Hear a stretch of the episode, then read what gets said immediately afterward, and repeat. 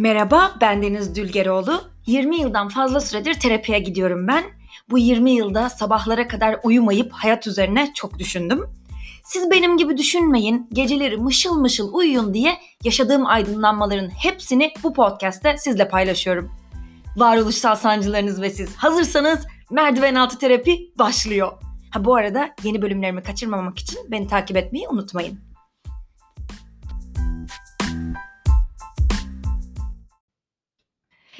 Her gün virüs ve bakterilere maruz kalan burnunuzun günlük hijyenini sağlayan Otrinatura merdiven altı terapiyi sunar. Evet, merdiven altı terapinin 28. bölümüne hoş geldiniz. Farkındaysanız artık sponsorlar falan yani bayağı yorgan altında hani o bira içip cips yiyerek pijamayla kaydettiğim o ilk bölümden nerelere geldik. Şimdi döpiyesle oturarak kaydediyorum falan diyormuşum.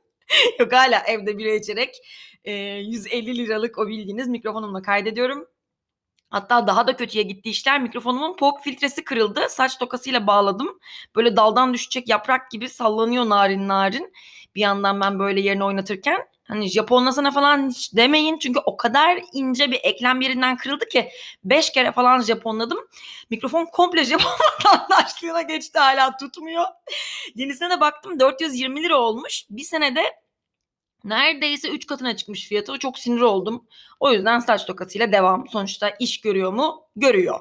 Biliyorsunuz ben çöpten komodin alıp eve getiren insanım. Gereksiz tüketime karşıyım. Ya bu arada böyle hani e, dinleyen beni herkes zaten tanıyormuş gibi konuşuyorum ama belki dinleyenler arasında yeni gelenler de vardır.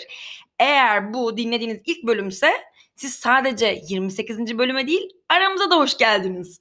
Aramıza diyorum çünkü her ne kadar bu podcast kayıtlarında sadece ben konuşuyor olsam da aslında e, bu podcast vasıtasıyla Akın'ın çalışma şekli az buçuk benzeyen insanlar olarak biz zihnen e, buluşup toparlanmaya başladık bence. Ve beni bir süredir dinleyenlere de öyle geliyor mu bilmiyorum ama bana hani böyle sanki sokakta birbirimizi görsek hiç konuşmadan böyle imalı bir göz kırpmasıyla falan tanırmışız gibi geliyor bana birbirimize. Böyle hani Bence çok gizli bir tarikatın böyle şehrin her yerine dağılmış üyeleri gibiyiz. Normal insanlar gibi giyinip hani elimizde market poşetleri falan taşıyarak kamufle oluyoruz kimse bizi fark etmesin diye. Ama aslında hepimizin içi deli kızın çeyizi. Ve ben bu durumdan acayip memnunum. Çünkü ikinci bölümü e, yani babaannemin cenazesini anlattığım bölümü kaydettikten sonra yayınla butonuna basarken bu arada cidden öyle bir buton var yayınla diye gerçekten böyle hani o bombayı patlat butonu gibi neyse. O bölümü e, yayında butonuna basarken biraz stres olmuştum. Yani sonuçta bayağı deli işi bir hikaye anlatıyordum. Hani annenin kimseye sakın anlatma diyeceği cinsten. Linç edilme riskini alarak hatta yüksek ihtimalle ben linç yerim diye düşünerek ama hani belki bir ihtimal yemem diye inanarak yayınlamıştım o bölümü.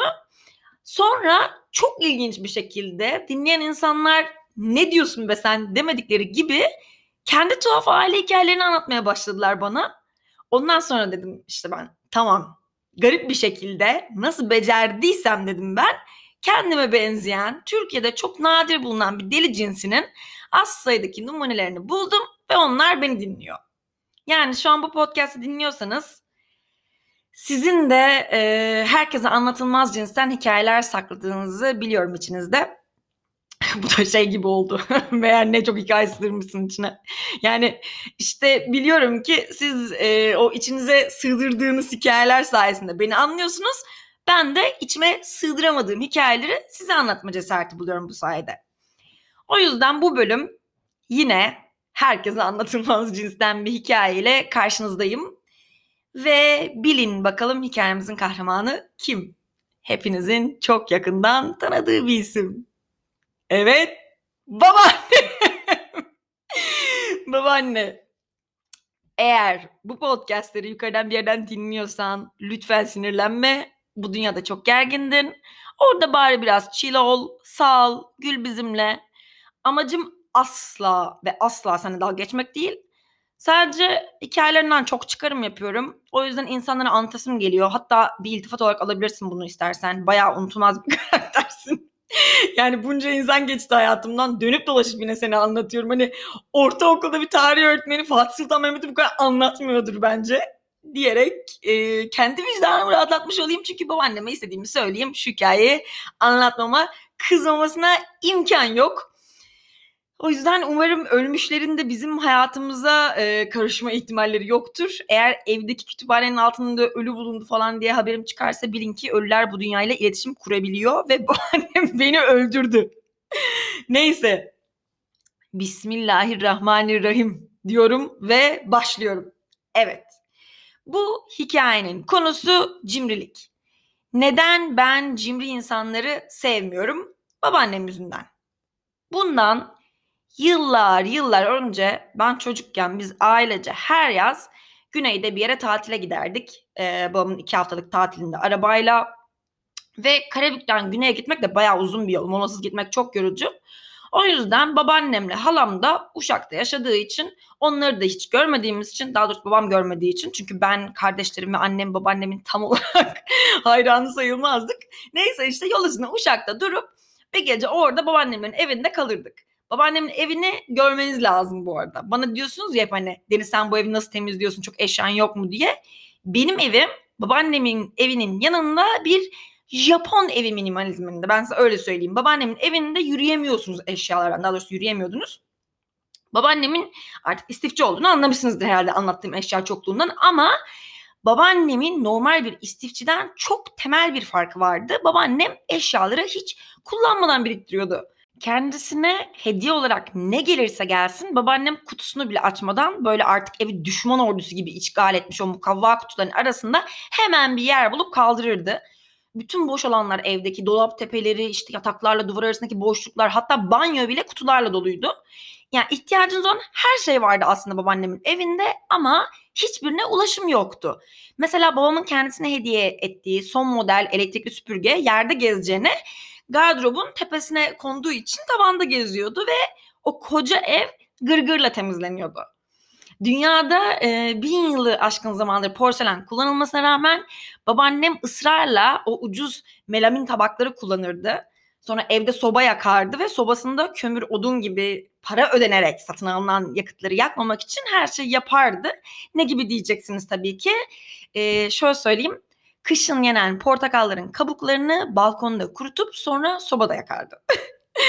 tabii sadece portakal kabuğu değil. İşte gazete, kağıt, çalı, çırpı ne varsa artık. O kadar ki bir gün halam e, kül tablasını çöpe döktüğünde halama kızdı babaannem. Çünkü çılgın halamın yarınlar yokmuşçasına çöpe boşalttığı kül tablasının içinde iki tane yarısı yanmış kibrit vardı ve o iki yarım yanmış pekala sopada e, yakılabilecekken işte o kibritleri çöpe atmak ne cüretti. Yani babaanneme göre. Yandığı halde bir daha yakılan kibritlere yaptığı gibi e, birçok ölmüş malzemeye elektroşok uygulayarak hayata döndürürdü. Daha doğrusu döndüğüne inanırdı babaannem. Mesela çayı demleyip içtikten sonra demliği asla çöpe boşaltmaz. Portakal kabukları gibi onları da kurutur. Sonra bir daha demleyip içerdi. Yani artık az buçuk anladınız diye tahmin ediyorum. İşte e, biz bir yaz yine Uşak'a gitmek için yola çıktık ailece. Yolda da Manisa'da durduk. Emsan mağazası mı outlet'im ne işte bir mağaza vardı orada. Emsan'da Emaya sanayinin kısaltması sanırım. Züccaciye satan bir markaydı. Hem bizim ev için hem de işte gidince babaannemi vermek için bir şeyler satın aldık biz. Sonra tekrar yola çıktık. Uşağa vardık. O ısısı kaçmasın diye pencereleri açılmamaktan emin önündeki alt geçit gibi kokan muhteşem eve giriş yaptık. Hediyeler verildi babaanneme. Annem de böyle bir saklama kapları falan bir şeyler seçmiş. Babam uzatırken şey dedi. Anne bu kapların adı saklama kabı ama kaplar yemek sakladığı için. Senin saklaman için diye değil. Tam bir baba şakası. Demek ki babam en azından şaka yapma kapasitesi bakımından normal bir babaymış. Neyse. Hediyeler verildi. Sonra işte bizim yataklar açıldı falan. Ben salonda yatıyorum ama o ağır kokunun üstüne bir de Malazgirt Meydan Muharebesi'nden kalma bir saat var salonda böyle tak tak tak tak böyle her saniye vuruyor. Sesinden asla uyuyamıyorum. Bak o zamanlar da uyku sorunum varmış demek ki benim bu arada. Neyse. Sabah kalktım ben uykusuzum ve aşırı mutsuzum. Tuvalete gittim. Bu arada farkındaysanız banyoya değil tuvalete gittim diyorum. Çünkü banyo koli deposuna dönüştürüldüğü için kapısı bile açılmıyordu. Neyse ben tuvalete gittim. İşte elimi yüzümü yıkadım. Sonra oturdum kahvaltıya. Yani masaya oturdum ama kahvaltıya değil. Çünkü kahvaltı yapılmıyor. Bir gerginlik var mutfakta. Baktım annem önündekileri yemiyor. Babam da ona ye diyor. İşte annem yemeyeceğim diyor. Babam ayıp oluyor bak ye diyor. Annem yiyemem diyor. En son annem dedi ki yiyemem ben bunu kokuyor dedi. Babamla annem tartışmaya başladı ve babam babaannemden korktuğu için hararetle bu domatesler kokmuyor dedi. Ama gerçek şuydu ki gerçekten de kahvaltıdaki domatesler bok gibi kokuyordu. Neden biliyor musunuz? Çünkü babaannem eğer muslukları çok sıkmayıp böyle şıp şıp şıp diye damlatacak kadar kapatırsa o contanın arasından sızan su damlalarının su saatini döndürmediğini yani çalıştırmadığını keşfetmişti ve bunu keşfetmesiyle birlikte evde akarsu kullanımını tamamen yasaklamış ve tuvalette muslukların altına plastik kovalar koyarak damlayan suları biriktirmeye başlamıştı. Ve sadece sifon yerine değil, el, yüz ve hatta gıdaların yıkanması için tuvalette bekleyen o pis kokulu suyu kullanıyordu. Bu keşfinden 3 ay sonra yakalandı zaten babaannem. Çünkü su saatini okumaya gelen görevli kapıyı çalıp evde yaşayanlar e, olduğunu yani insanlar olduğunu bildiğini ve 3 aydır buna rağmen su faturasının 0 lira gelmesinin imkansız olduğunu söyleyerek e, ceza kesmiş kendisine. Muhtemelen suyun kaçak olduğunu falan sanmıştır. Tuvalette birikmiş suyla domates yıkayan bir manyak olduğunu düşünmemiştir. Yani işte benim babaannem böyle bir cimriydi. Hani bir sabah kalksak ve herkes babaannem gibi olsa dünya ekonomisi muhtemelen bir günde dururdu. Alışveriş olayı tarihe karışırdı. Link verme olayı komple biterdi. Influencerlar falan işsiz kalırdı. Diyeceksiniz ki en ne güzel işte kime ne zarar var? Zararı şu. Birincisi kendisine. Babaannem hayattan hiç keyif alamadı. Ee, dedem el dokuma halı ipliği yaşında olduğu için evi el dokuması çok kıymetli halılarla doluydu mesela. Ama o güzelim halıların hepsi rulo yapılmış şekilde duvarlara dayalı bekledi yıllarca. Ve annem e, yazıktır günahtır deyip halılardan birini kullanmaya ikna ettiğinde bir gün halının rulosunun açılmasıyla içinden bir ordu güvenin çıkması bir oldu. Böyle evin her yerine yayıldılar. Ve yani gördük ki halının içi güvelerin evi olmuş o güzelim halının ve halının yarısını da yemişler haliyle. Böyle makarna süzgeci gibi karşı taraf görünüyordu açılan deliklerden. Anladık ki tabii ki tek o halı değilmiş. Onun gibi hepsi gitmiş doğal olarak. Sonuçta e, hayatı yaşamayan her şey zamanla ölür ve çürür. Babaannemin cimriliğinin birinci zararı bu. İkinci zararına gelecek olursak bizlereydi.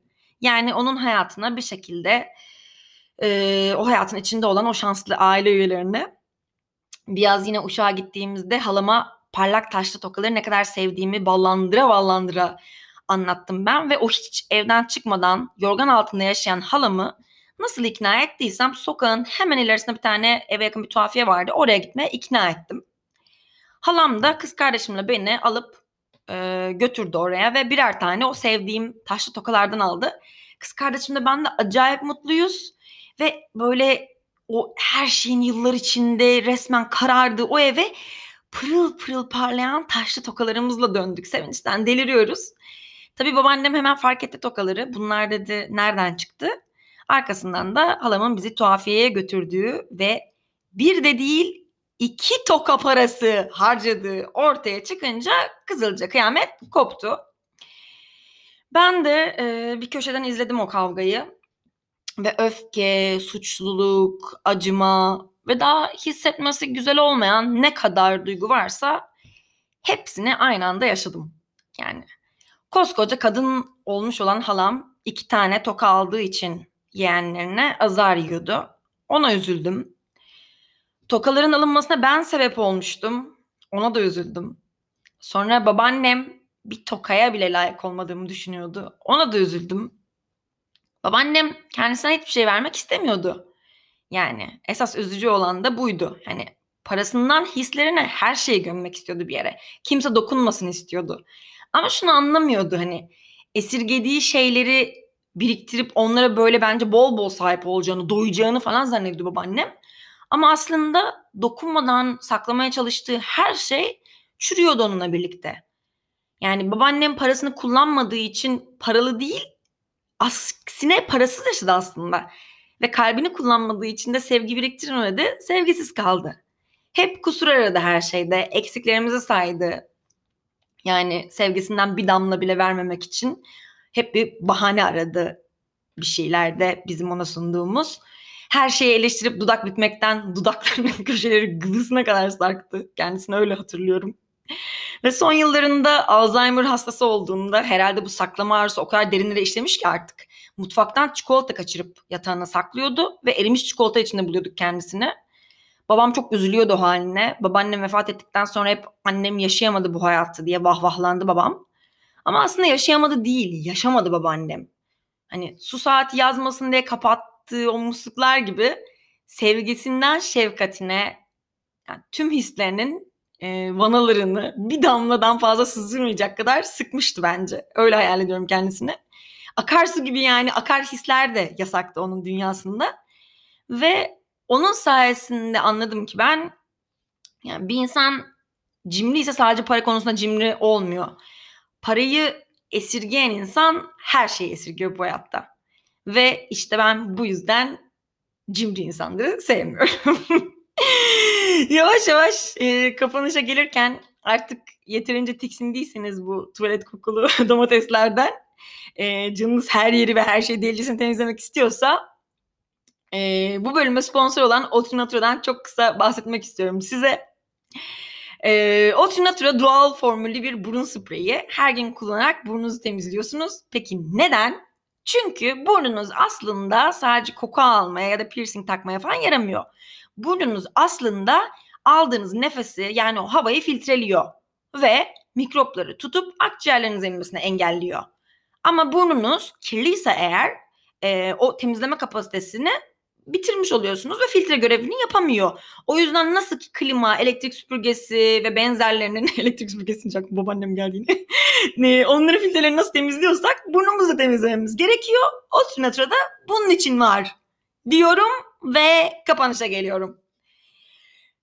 Babaanneciğim, ee, hikayeni herkes anlattım diye kızdıysan da kusura bakma diyeceğim sana. Bu travmanı senin bende yarattığın travmalara sahip. o domates tartışmasının yaşandığı gün o kavga ortamından kaçmak için e, salona girip vitrinde gördüğüm nikah şekerlerini yemiştim ve sonra hemen kusmuştum peşinden. Çünkü sakladığının e, şekerleri dağıtan çift muhtemelen ben onları yediğimde çoktan boşanmıştı. Yıllardır ama sen onu vitrinden atmamışsın. Ama ben bunu kimseye söylemedim kavga iyice büyümesin diye. Seni de anlıyorum muhtemelen annesiz, babasız ve dolayısıyla sevgisiz büyüdüğün için para ve eşyalarla doldurmak istedin içindeki boşluğu. Ama ne yazık ki manevi boşluklar maddi varlıklarla doldurulamıyor. Bu da senin e, çocuklarının ve senin çocuklarının büyüttüğü ailelerin e, çocuklarının şanssızlığı oldu. Ama olsun. Üç jenerasyon sürüyor bence her travma. Ben artık gülüyorum tüm yaşadıklarımıza. Sen de orada diğer ölüleri darlama. Suratınız çok beyaz ölü gibi duruyor falan diye laf sokma. Biraz güler yüzlü ol. Arkadaş edin. Çağıl çağıl akan bal dereleri var diyorlar orada hem de bedavaymış. Bol bol iç onlardan hiç para derdine düşmeden.